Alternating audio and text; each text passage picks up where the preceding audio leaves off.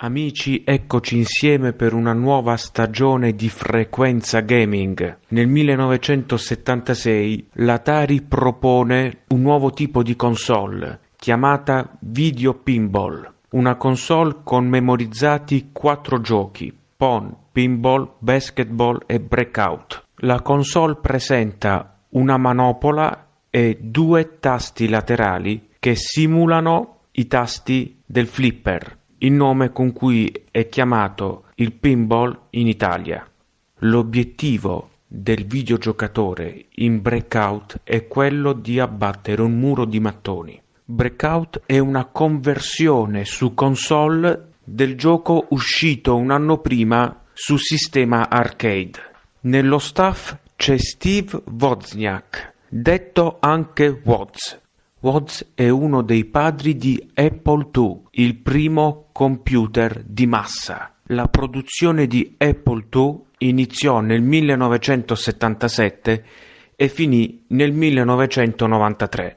Ebbe anche lui la sua versione di Breakout chiamata Brick Out del 1977 e anche Stunt Cycle, una console dedicata che consentiva al giocatore di lanciarsi in mirabolanti acrobazie con un controller a forma di manubrio. Arriviamo così alla prima console che consente l'utilizzo di una memoria esterna o cartuccia ed è basata su un microprocessore. Stiamo parlando della console Channel F, detta anche Video Entertainment System, prodotta dalla Fairchild. Questa innovativa console aveva il videogioco hockey e tennis integrato e la possibilità tramite cartucce di accedere a nuovi giochi, tra cui Space War, Baseball, Bowling. Il 77 è anche l'anno del lancio di Atari 2600, conosciuta inizialmente anche come VCS,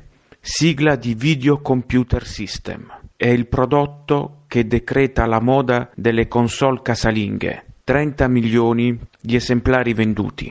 Tra i videogiochi ricordiamo Space Invaders, conversione del noto videogioco arcade, Pac-Man, Pitfall, un semplice platform ad ostacoli, Breakout, di cui abbiamo parlato precedentemente, e Basketball, videogioco per due player, e l'importantissimo Nintendo Donkey Kong, giochi di memoria come i Brain Games, il videogioco educativo Basic Math, videogioco basato sulla matematica, e la console che porta all'affermazione del controller joystick, controller stile leva di comando.